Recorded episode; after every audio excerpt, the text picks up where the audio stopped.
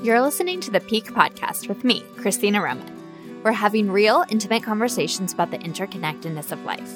Join us as we discuss big topics like intuition, personal mastery, and emotional wellness and why they matter for you. Rebecca Johnson, welcome to the Pique Podcast. I'm so excited to have you today.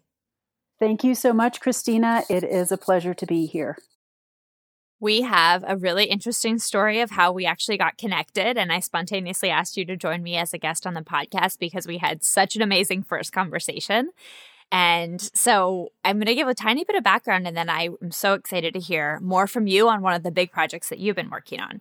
So we got connected through good old Instagram.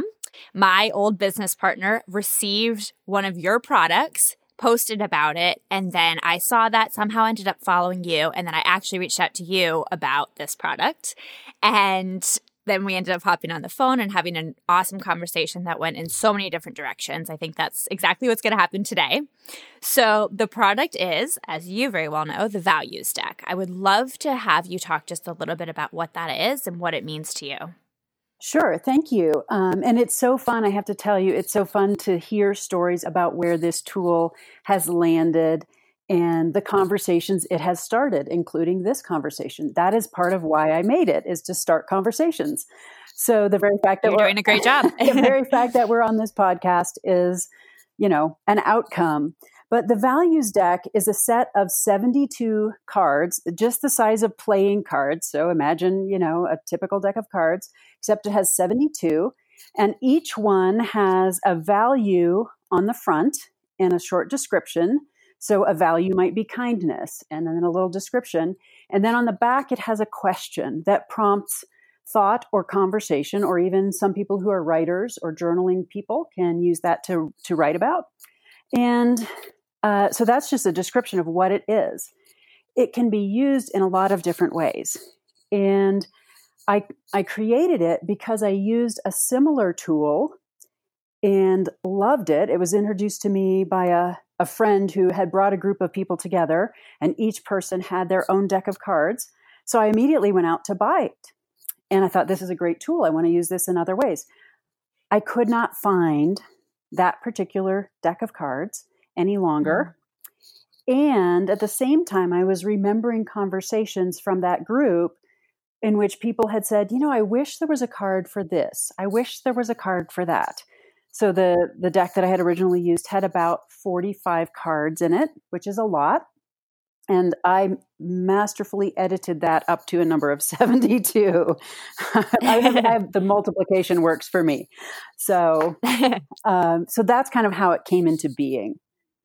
I love the process. I always love hearing about creative processes, but it's so neat to watch somebody go out into the world, have these interactions, and have that spark a really cool idea that they end up taking back into their business. Um, so that's always really fun for me to watch. You and I talked about this a little bit, but you've seen these cards now, the deck, the values deck, used in a lot of different ways. Can you give some examples of how people actually use this deck in their lives? Yeah, so um, some use it exactly the way I first encountered that original deck of cards, which is in a group. And in that group, every person has their own deck of cards, and there's a sorting exercise. Um, in fact, I have on my website a free download that can guide that exercise. Um, but it basically, you kind of go through several minutes of consideration and sort the cards into yes and no um, right now, yes, these values are really important to me. No, these values are not. And doesn't mean you don't value those things that you put in your no pile, but it means right now they're not as important to you. And you keep doing that until you whittle down this deck of 72 to about four to six key values that really matter in your life right now. So that sorting exercise, of course, it can stir up a lot of thought or group conversation.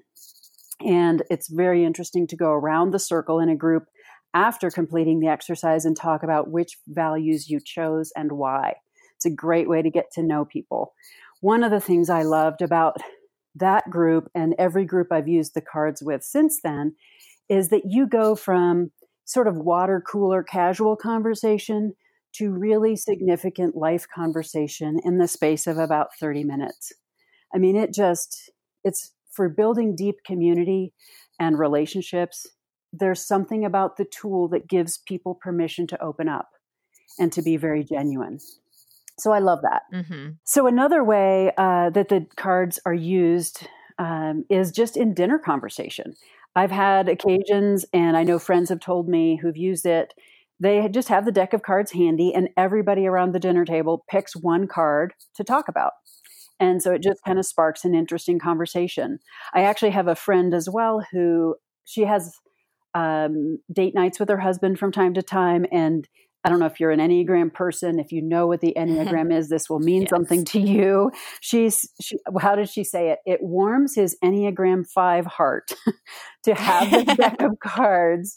Um, and I don't, you know, for those who are listening who don't know, an Enneagram 5 can be a more reserved person and, you know, very thoughtful, very introspective sometimes. So the cards kind of draw out what a person is thinking.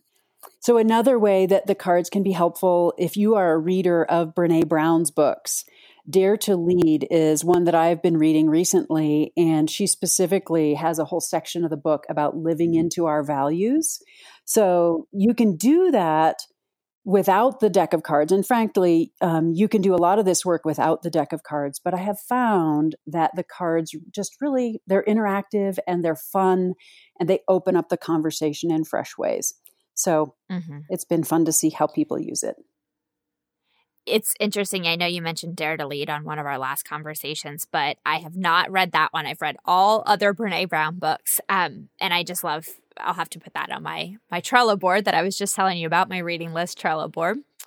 But I am really curious. I would love to get your perspective on this. Is it's interesting to me that there are many people out there who already buy into this idea that looking at your values and assessing your values is awesome. It leads to amazing conversations. You get to know the people around you and yourself more. But why else is it so valuable to look at your values? For me, I would say, and I would agree that many others have echoed this back to me, it becomes a filter for decision making. Yes. And it becomes a filter, as Brene Brown would say, for those moments when you don't want to push through. She would use the word rumble, you know, to have those hard conversations. But when you have committed to your values, so for me, two of my core values are integrity and growth. Integrity meaning that integration that I align what I believe, what I think, what I do. I want an integrated life that gives me courage in those moments when I'm like, ah, oh, I I don't want to say this or I, I need to figure out how to say this. But if this is really what I value, then it it gives me that accountability even mm, to yes. move forward. And you know, a lot of uh, conversations I've read about articles where when people get to the end of life, one of the things they talk about is what they regret, and they reg- have regrets in relationships. And so I think the values are the front side of regret. Mm. They are those things that allow us to say, you know, do I want to push through this hard thing? Because if I don't, the other side of that is that I will probably have a regret. Mm. I'm telling you right now, I'm pulling that out as a quotable. That's good. I've never thought about that. There's a front side of regret. That's such an interesting perspective. Um, I want to I want to insert one interesting thing that I realized from my conversations with my inner voice. I did a podcast mm-hmm. episode about values. And one of the questions, I don't remember the exact question that I asked, but one of the things that I heard was values are just an opportunity to prove it. And I, mm. it made me laugh because I was like, it's so true. As soon as you state something as a value, I feel like the universe or God or whatever humanity shows mm-hmm. up and is like, oh, really? That's your value? Prove it to me. And so, to your point, that leads to those hard conversations that in the past you might have resisted or ducked away from.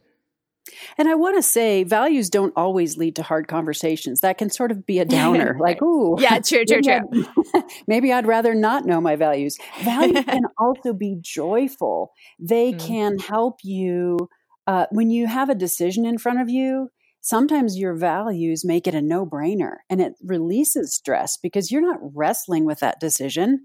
It's, it's much, a much shorter path toward a clear decision and a confidence that comes with that decision of, no, I know this is right for me because it's aligned with my values. And in fact, sometimes the choices we have, it's, it's harder to choose between things that seem equal than it is mm. to choose between something that is clearly awful and clearly good, right? Mm-hmm. So when yeah. you have several equal things, it helps to have that filter and it gives you confidence and reduces that fear of missing out. It's like, why would I mm. worry about missing out on that? It's not even something I value. Oh, that's so good. I want to ask you this in your life, what is some decision that became easier for you to make because you had taken the time to understand your values? That's a great question. I would say one of those decisions was starting my own business.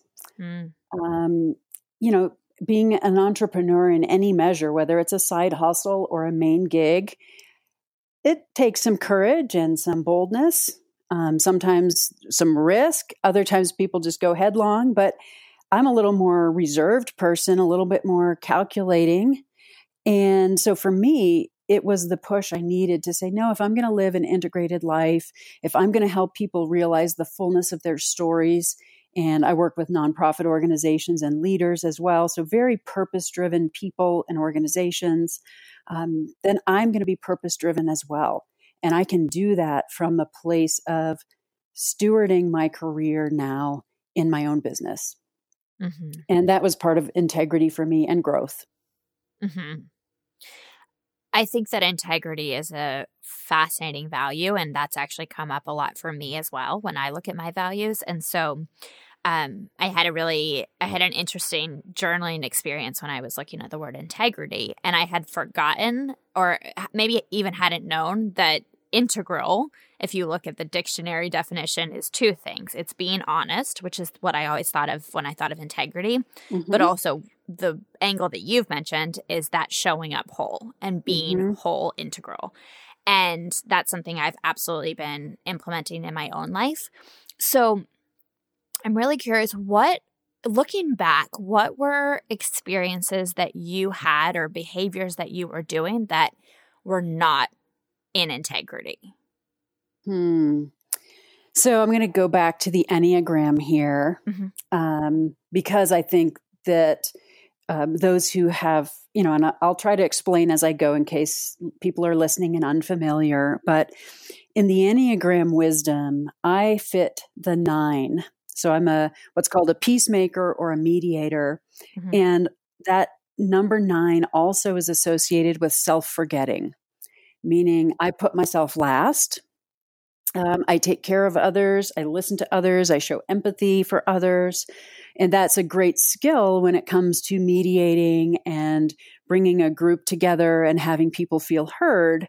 The problem is when I gather people at the table, I don't really make a full seat for myself. Mm. And that is where integrity for me fell short because I wasn't showing up to the same degree that I was inviting others to show up. Mm.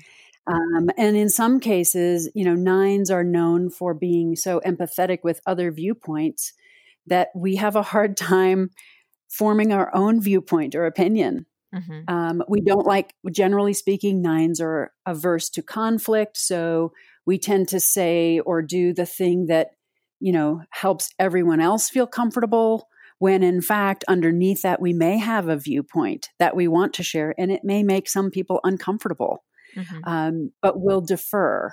And so, integrity for me became a value because I realized that I wanted to be more intentional to show up as who I am with my opinions, with my talents, um, claim my seat at the table, if you will. Yeah. And be okay that others may be more or less comfortable with that. But I found joy in that. And there's nothing, you know, that's important to know when you live in, in your integrity, you experience greater fulfillment and joy. And it's not selfish to claim that, although I think I'd heard limiting beliefs that said somehow that's selfish for me to claim my space at the table. Mm-hmm. So that would be kind of the big arc life story of why integrity mattered for me.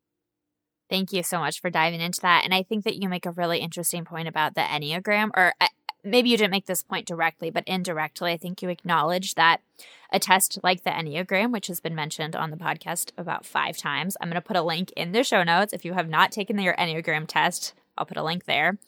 But I think what I see is a lot of people using personality tests to box themselves in. But I think you've mm-hmm. done a beautiful job of allowing it to guide your self development and to see, well, what is ingrained in me, maybe in my from birth or maybe through my development over the years, but what am I going to do about it? Mm-hmm.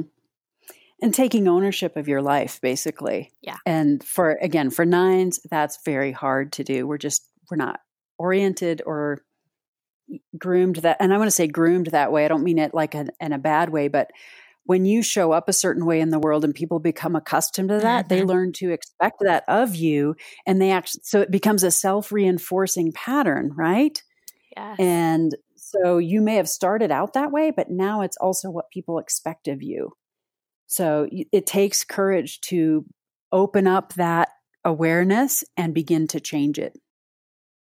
I absolutely love that point because you just hit on one of the I always say everything's a leading principle of coaching, but I mean that is coaching in a nutshell, right? Is that mm-hmm. you are creating your own reality. And I love that idea that a lot of this might be in you, like in your soul essence and then you self perpetuate it and you help others self perpetuate it as well.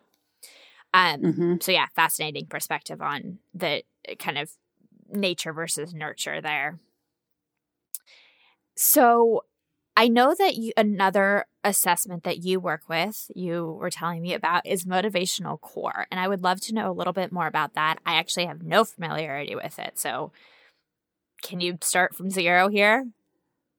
Sure. Um, motivational core is, and if you love personality assessments, this will fit right in. yes. And the Enneagram. So I would say the Enneagram is, uh, you know, if you've read about it at all, or if you check the link in the show notes, it is a wisdom tradition and very insightful about human nature. And it does get into motivations or why we do what we do. Mm-hmm. Motivational core is more of an evidence based or science based tool that deeps that dives deep into why we do what we do.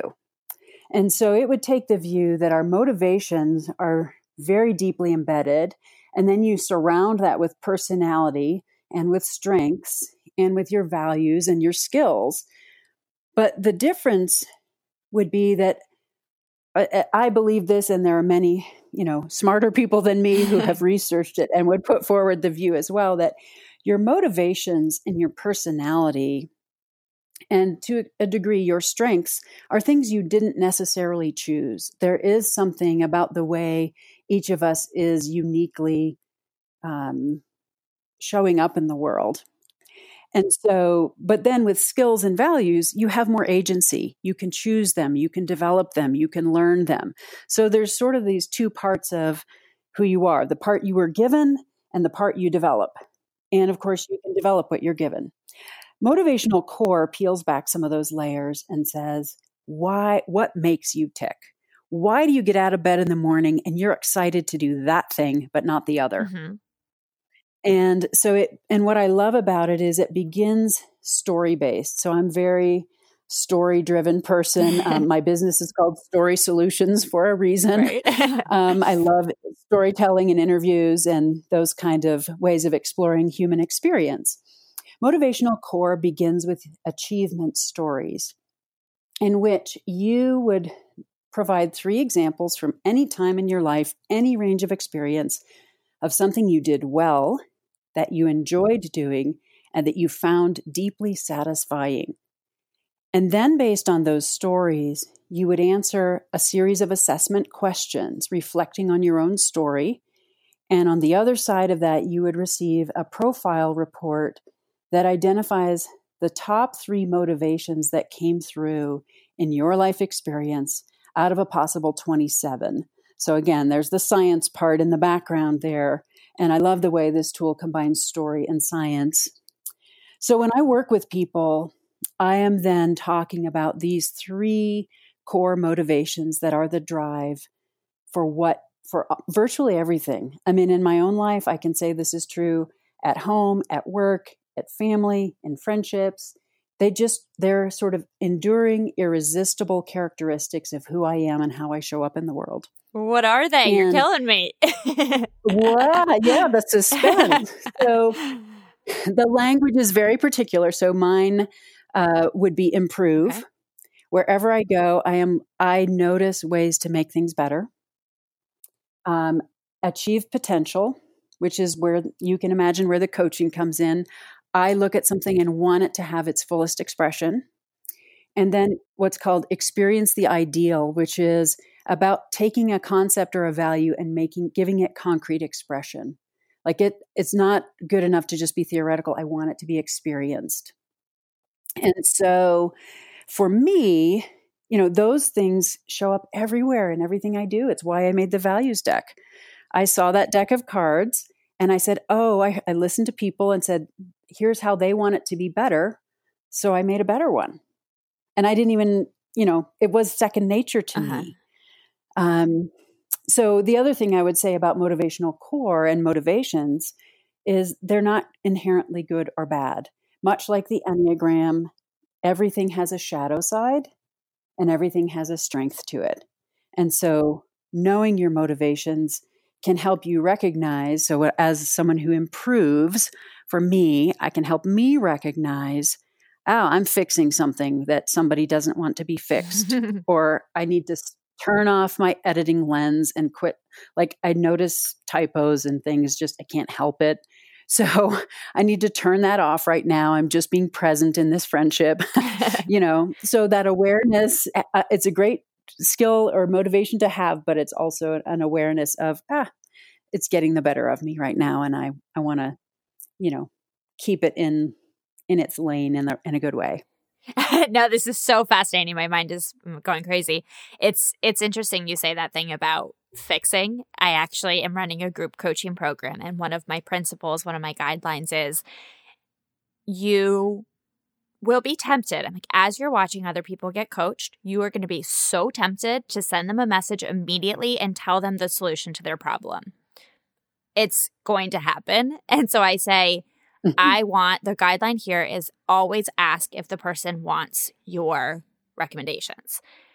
And remember that we're coaching them on their mind. We're not coaching them on the actions that they're taking because the actions will fall into place mm-hmm. once the thought falls into place. So I just think that's super interesting mm-hmm. is as a society, and I think some people are more susceptible than others. Maybe it's those people like you um, or like me who want to be fixers, um, but always being aware that we're not necessarily supposed to be in the role of fixer at all times. And I think that is so true, Christina, in human relationships in particular. Obviously, when you're on a task or a project, you often want a fixer on your team. Um, and then one of the other things I do is work with teams to understand their motivations and how they interrelate. Um, you know, so but that that's back to the biggest superpower of understanding yourself is self-awareness. It's so that you can use your natural strengths, motivations, and so on, but also not overuse them where they don't belong. I'm so curious. I have no idea if you'll have an answer to this or not, but based on your understanding of the most motivational core and our brief interactions, do you have any hypotheses of what I might be? and then I'll do a test on it. well, I would say, as a matter of principle, I have some ideas, but I I am very careful not okay. to speak that. So that's one of those places where I feel like your discovery is the priority for you. And I would say that for every client. So, yes, when I talk to people, I start to hear clues.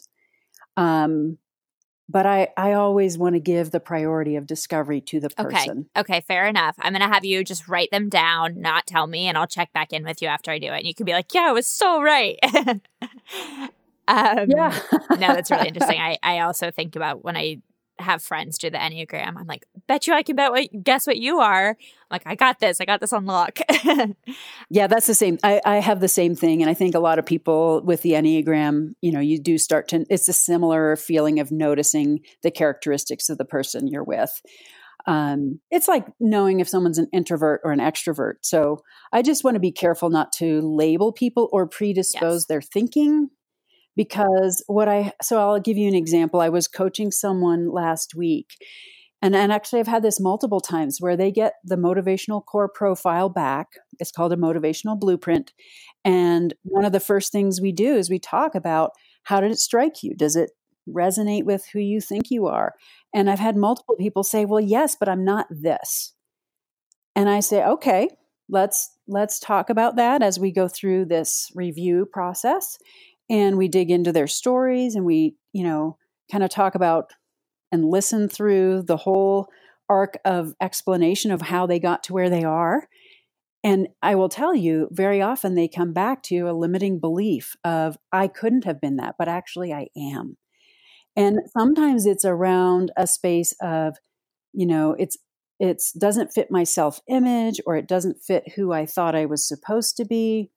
Um, but in fact I am. And they might have viewed it negatively. And so we kind of peel back the layers enough to say, no, that, that can be a positive attribute.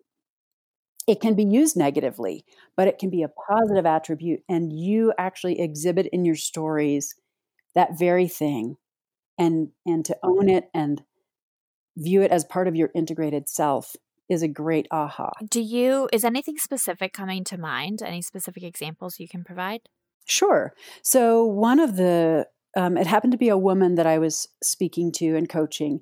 She said, "Oh, I'm not assertive," and I thought, hmm, you know, I've heard, and I think maybe others would say they've heard too. It's hard to be a woman and be assertive.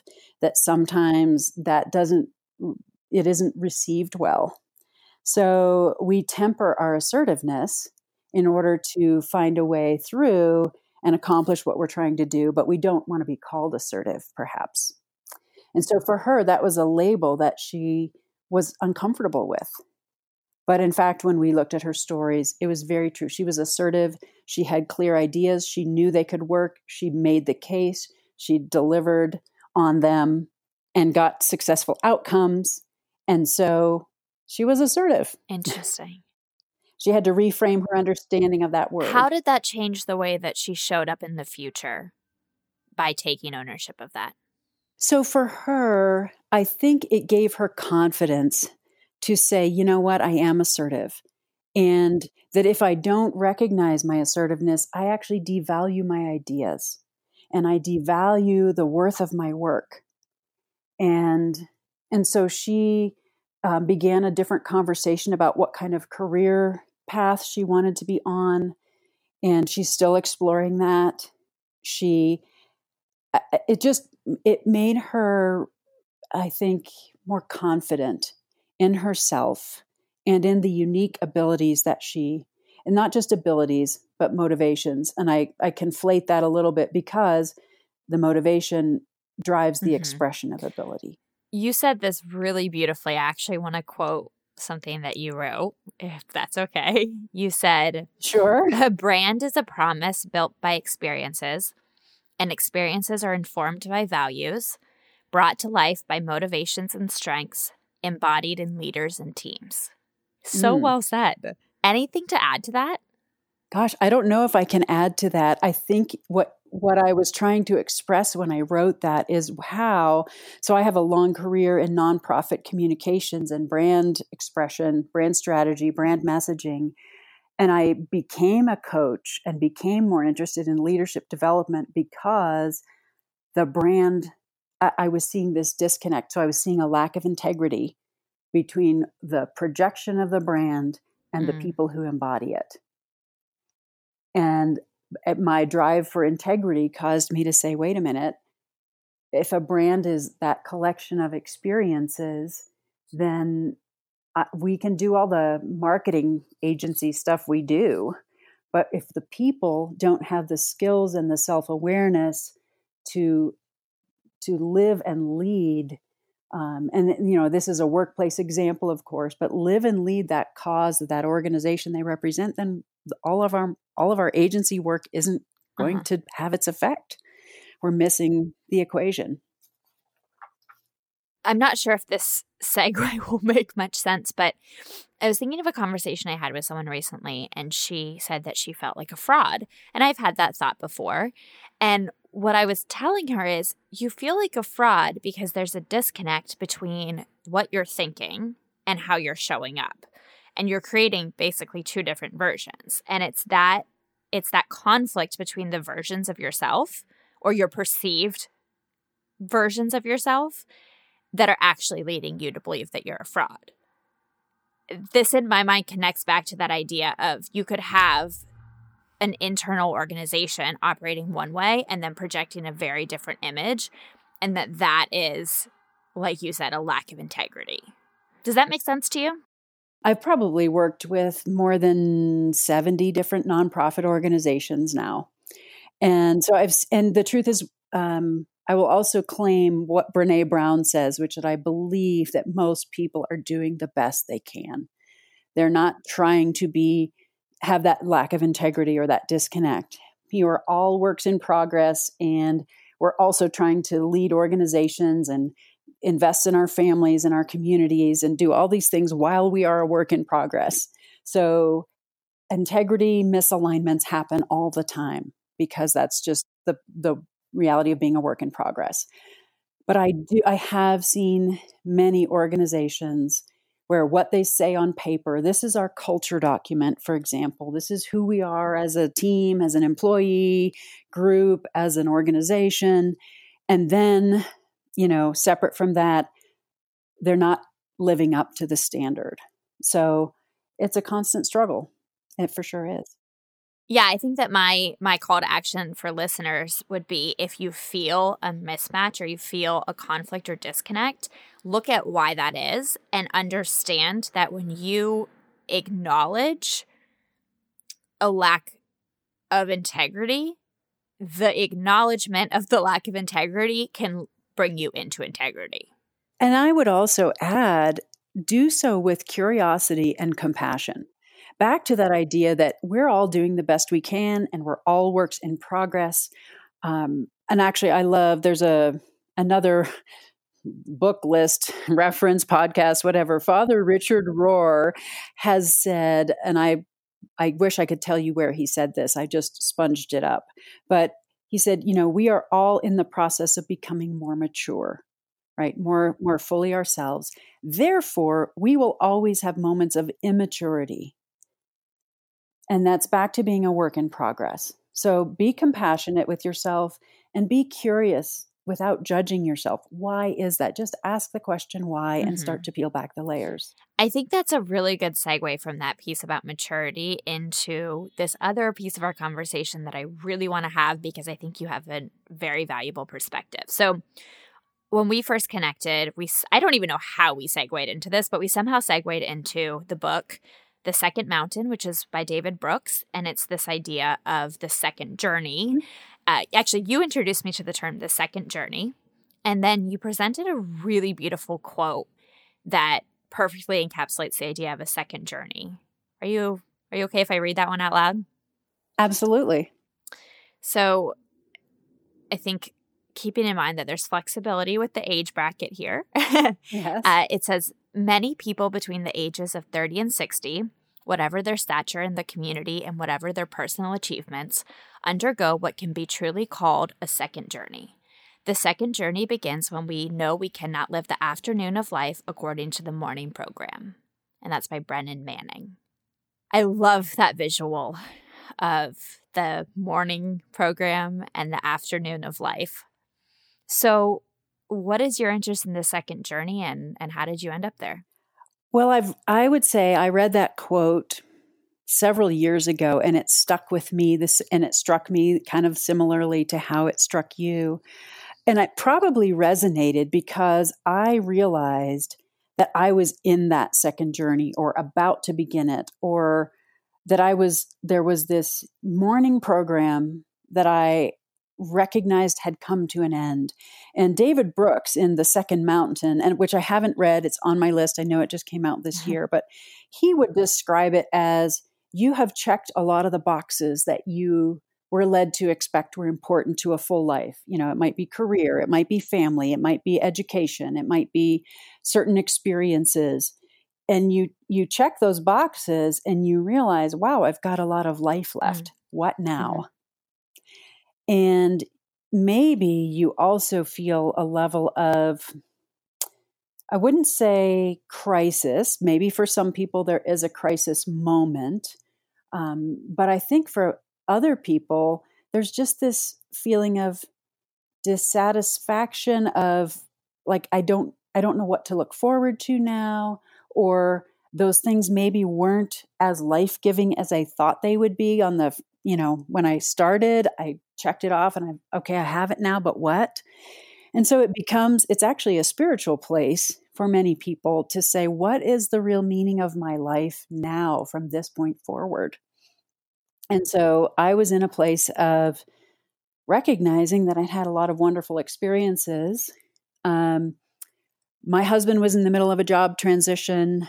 I anticipated that I would be in a job transition along with that because it might have involved a relocation. And so those are events that stir up questions. Okay, well, what do I want to do for the next frame of five to 10 to 20 years or however many that mm-hmm. may be? Um, so that was part of my interest. You really hit on one of the big concepts from the book Second Mountain, which is the quest for a moral life. So that's actually the subtitle is the quest for a moral life. And so it's a lot about relationships, faith, community, and vocation.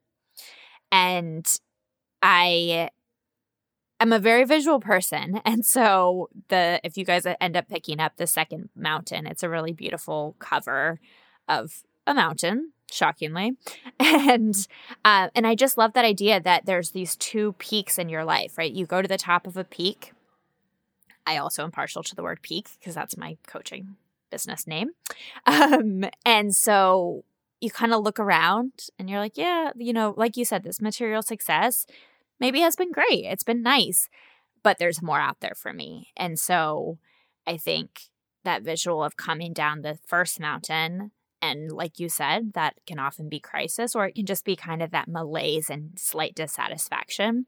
And then you head up the second mountain. And so I find this super interesting because I work with a lot of people who are maybe at the bottom in between the mountains or they've started up the second mountain. And so it's the type of person who has downloaded a meditation app or gone to a meditation group, maybe does yoga, um, picks up a Brene Brown book and listens to Sam Harris's podcast or um, Dan Harris's podcast about meditation as well. So there's, I say those as kind of stereotypical traits of somebody who is working their way up the second mountain. But I think that there's, there's that deeper exploration and that can come in that mind body spirit connection. For sure. And I think that's also so the values conversation we've been having is part of that too, because I think that what we value can shift with that second journey or second mountain. But I would also say that a lot of times it can be confusing because our personality, we're still who we are, our motivations are still what they are, um, our life experiences have begun to tell a certain story. And we you know back to that way that we behave in a way that re- has people reinforce expectations of us.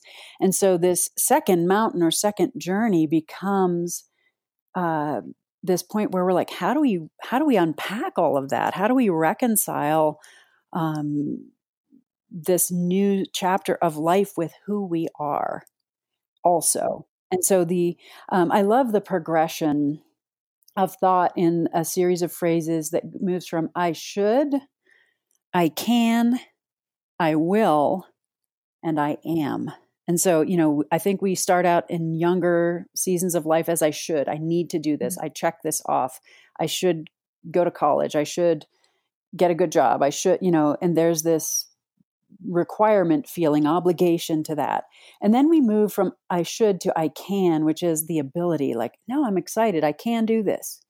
And then we also have those moments where I will. It's not just I can, but I, I am determined. And for me, there's a, a lot of excitement of realizing more of the I am, which is now this is who mm-hmm. I am. And so that progression for me also somehow fits this second mountain awareness of the way that the from this point forward what the journey might look like. I love that progression that you mentioned and sticking specifically to that I should. I have in my coaching program a daily empowering question that's sent out via email and one of those questions is what are you holding on to what are you doing or believing because you quote unquote should?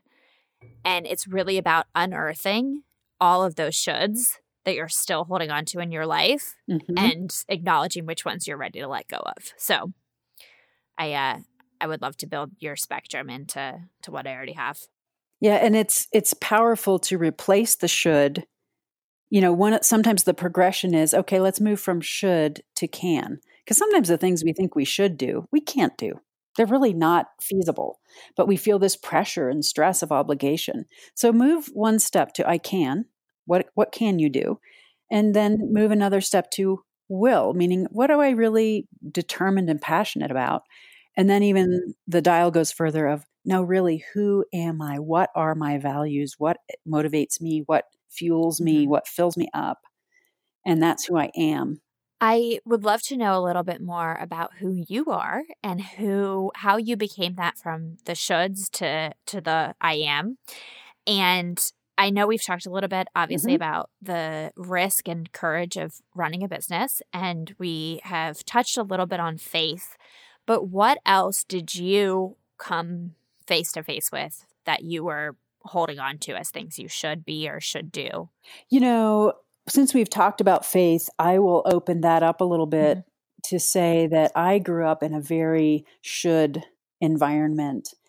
And um, I was raised in a very conservative Christian faith, and I value much of that, but I also had to learn to parse the shoulds from the ams, if I can use that language. Um, you know, there there are you know, Christianity is a big, big tent with many different expressions and traditions in it. But some of the most conservative ones sort of live by do's and don'ts, which or shoulds and shouldn'ts. Yeah. And I realized when I was a teenager, um, I started to realize, started to think more for myself, as you know, is the case with that stage of life for everyone.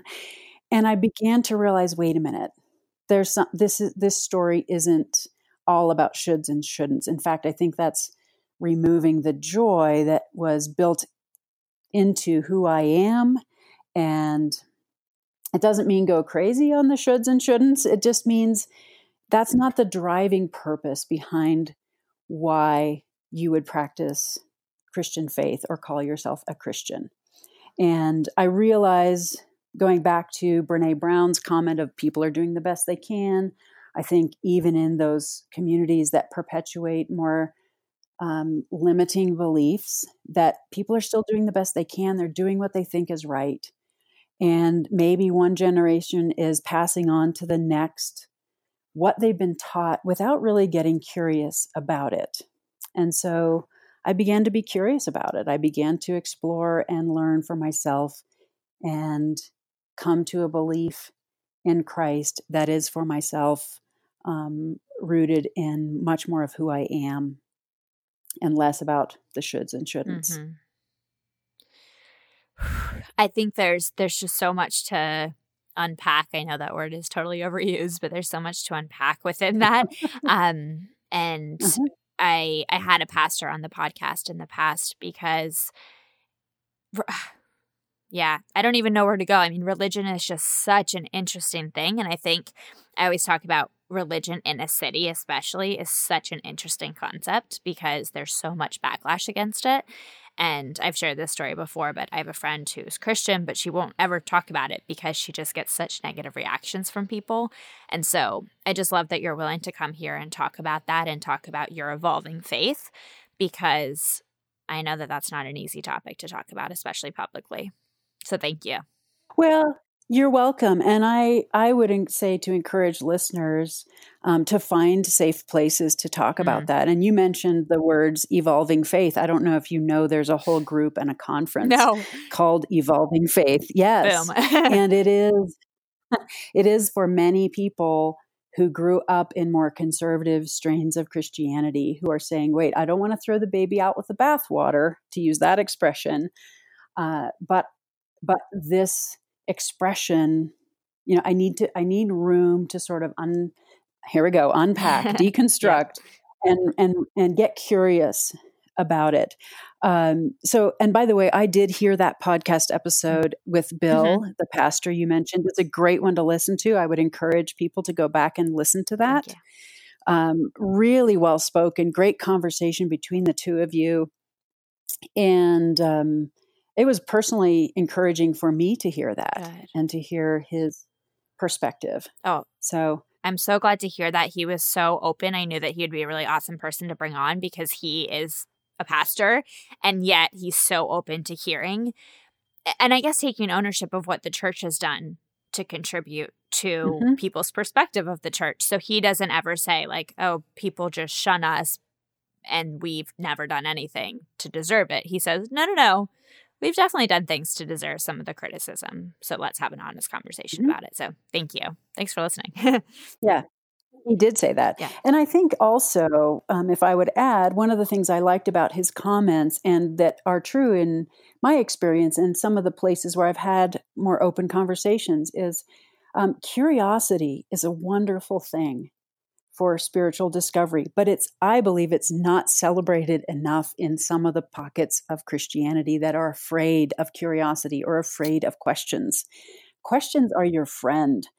Doubt is a friend of faith when you think about the opportunity to ask questions of what you believe.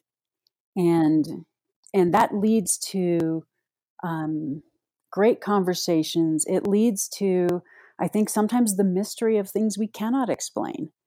We don't have to explain everything. Mm-hmm. But there is a fear that wants to explain it and be certain and tie it up and put a bow on it. Yes. So, yeah. I would just encourage people. One of the resources I love, by the way, if if I may mention, it is another mm-hmm. podcast. Mm-hmm. It's called the Bible for Normal People, and um, it's a really good podcast for asking questions and getting curious about. Well, this is the way the narrative has often been presented, but let's let's explore that narrative and maybe some other ones that are less talked about but equally worthy of consideration. Thank you so much for recommending that. I'm going to put that in the show notes. And you actually just sparked a thought in me, which is I have a friend who is dating, who's not religious, who's dating someone who's very religious. And I, I pushed her and I challenged her. I think I have some Enneagram 8, which is the challenger in me. um, mm-hmm. And I mm-hmm. was like, what if, what if you just read the Bible as a curious intellectual experience? I'm like, it is the number one book in the entire world. So, you know, maybe there's something there. Like, mm-hmm. maybe if you went into it with some open mindedness, you could actually learn a lot and gain a lot of really interesting perspective. I don't think I quite convinced her, but if anyone else is listening and you are not religious, I do think I'm like, there's parables in there and there's stories in there and there's history in there that anyone could benefit from. And to piggyback on that, the um, the podcast, The Bible for Normal People. Maybe you don't want to read, but you want to listen to an episode or two. Yeah. Um, but it happens to be hosted by uh, a very um, well, a, a very, I, I, want to say educated, but in a thoughtful way. Um, Dr. Pete Enns hosts that. He's also written a couple books on how to read the Bible. And sometimes I think people are like, what do I do with this? I mean, it's a quite a eclectic collection to that's an understatement mm-hmm. of stories and you know narratives how do i read that what what are you looking at when you read that um, so if you do want to read pete enns has some good books on that as well thank you so much I uh, I always ask the question of my podcast guests, "What's a book that you recommend?" I know I want to keep us somewhat constrained because I think that we could go on and on and on. I have um, Dare to Lead, Second Mountain, the Bible. um, is there a fourth book that you would add to that list of books that you would highly recommend? So I would add one that we haven't even talked about, and that is called The Power of the Other mm-hmm. by Henry Cloud. If you are in listening to this podcast, there's, you know, some coaching type interest in your life or self-development, curiosity. The Power of the Other was a really helpful book for me this year and it has to do with the key relationships in your life and how they influence you and how you interact in cool. them. So, really good. That book. ties in super well with the theme of season two, which is about showing up for yourself so that you can show up for your community. And really, that double pronged approach of not only being self aware and self reflective and taking care of yourself, but also then how do you turn that and show up better in your community? So I think that book is a perfect fit for season two. Thank you. You're welcome. As we get closer to the end of the episode, I want to ask one of the questions that I have been asking all of my podcast guests this season. It accidentally became my favorite question to ask, which is what's a belief that you have that you love? I'm going to pause and think about sure. that for a second.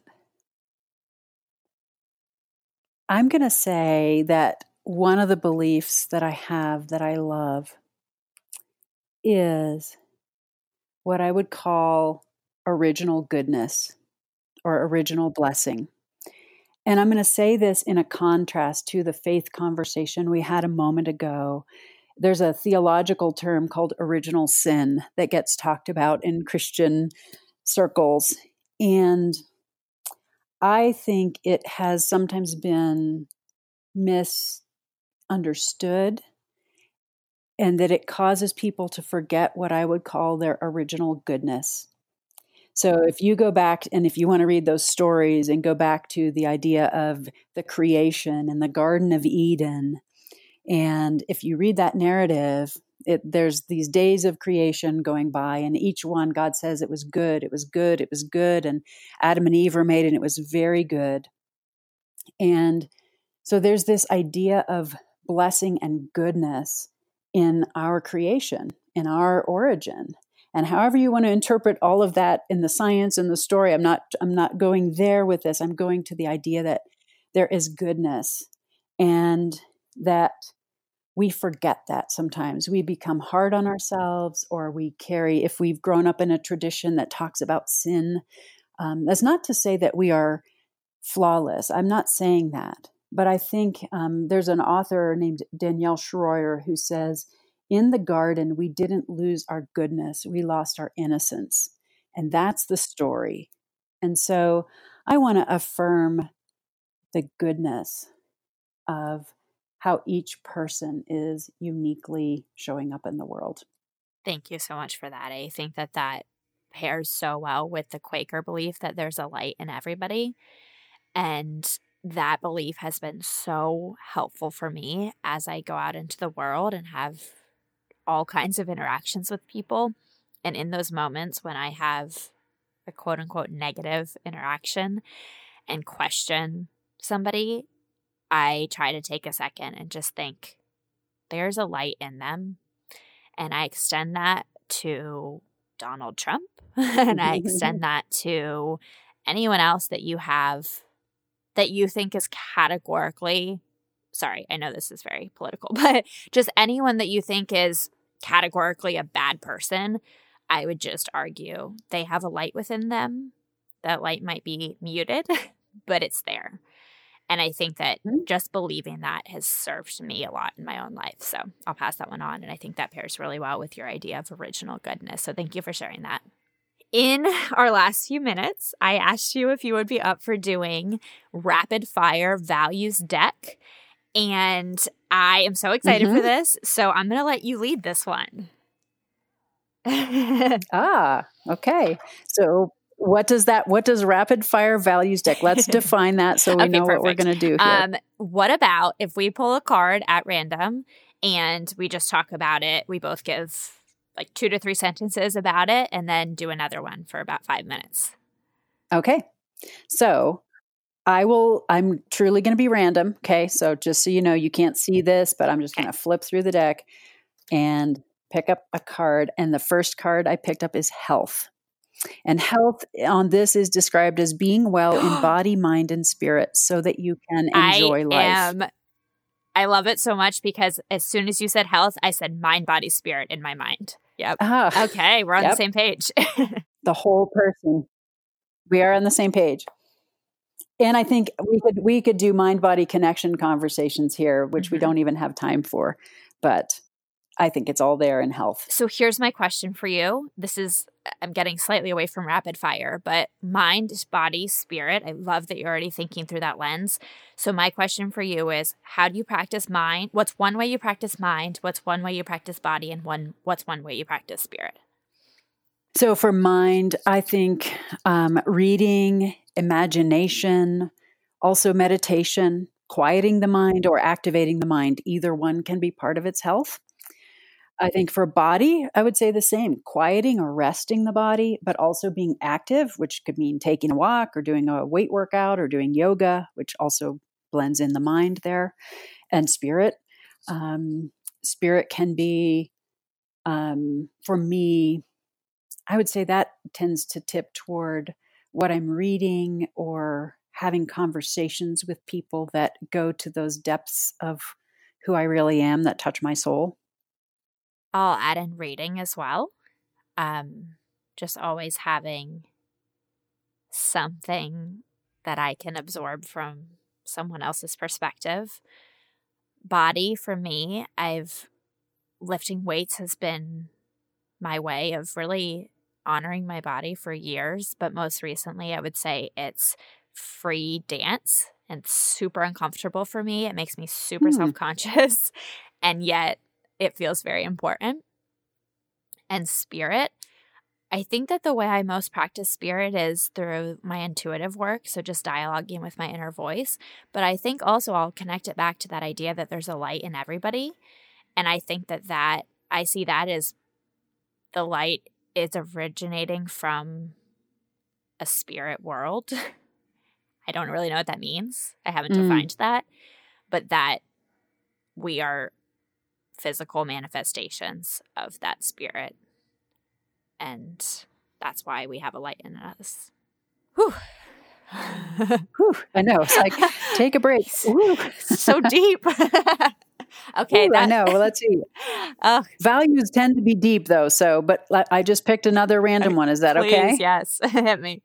This value is challenge. So, engaging in a task or situation that tests the capacity of your skill or willpower. Oh gosh. What does that mean to you?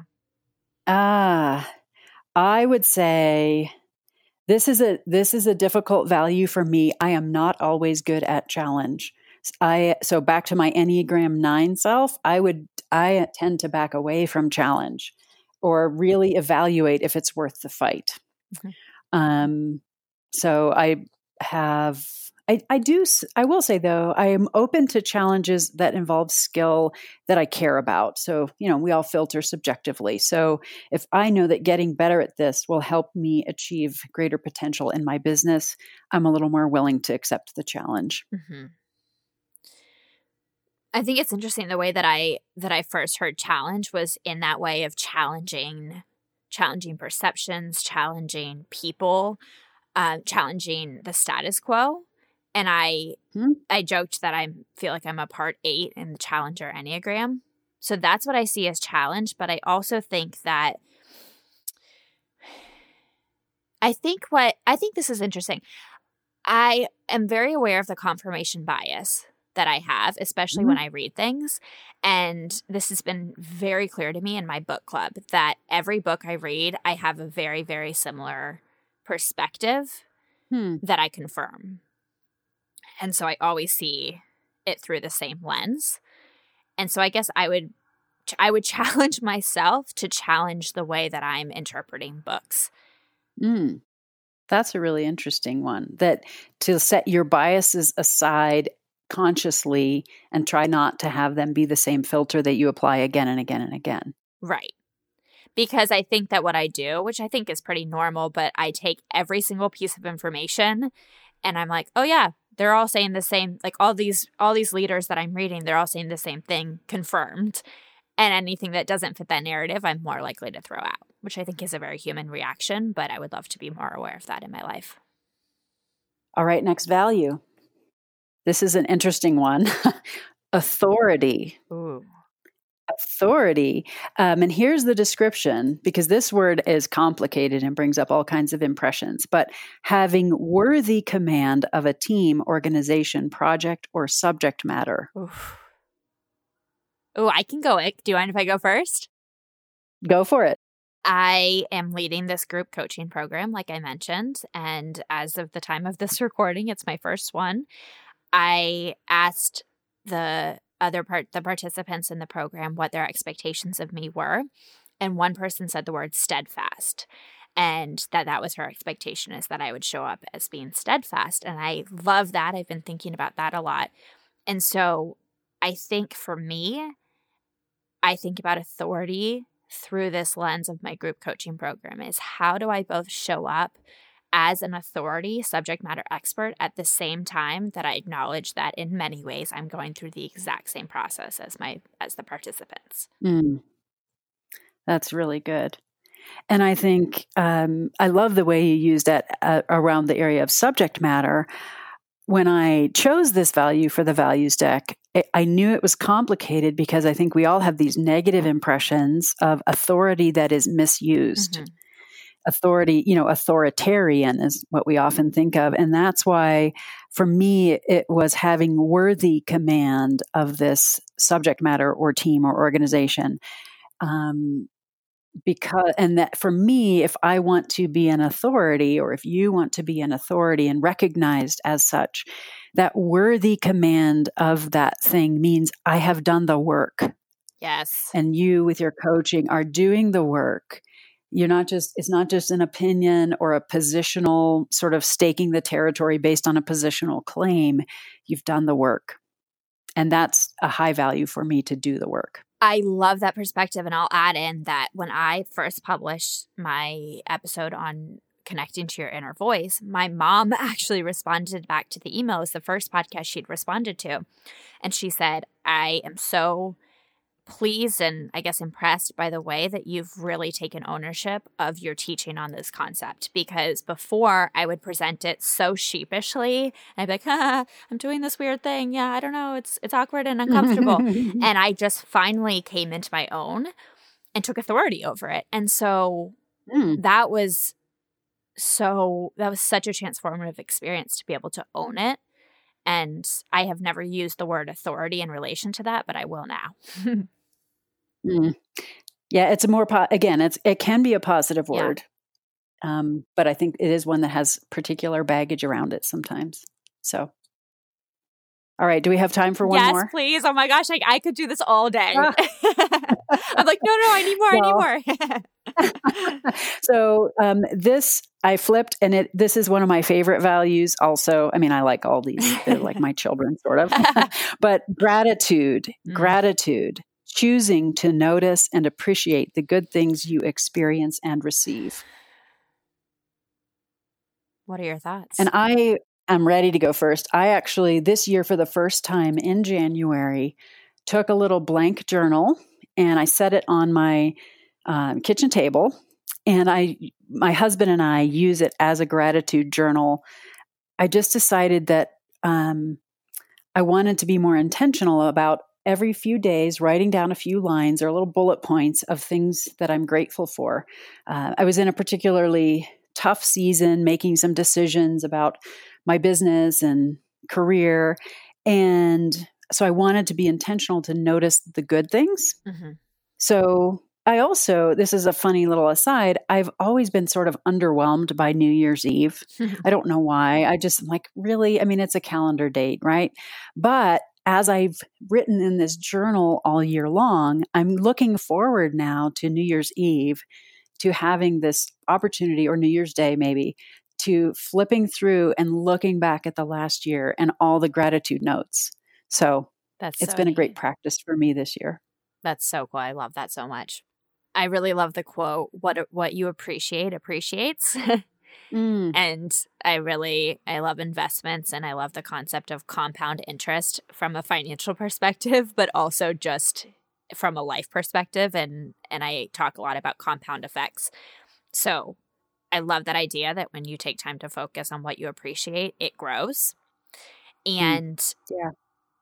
I have this contrarian perspective on gratitude as well, which is I don't think it actually contradicts what you said, but it's an interesting thing that I've noticed in my life, which is I have had periods in my past that I wasn't happy and I tried to force myself into happiness by writing gratitude journals.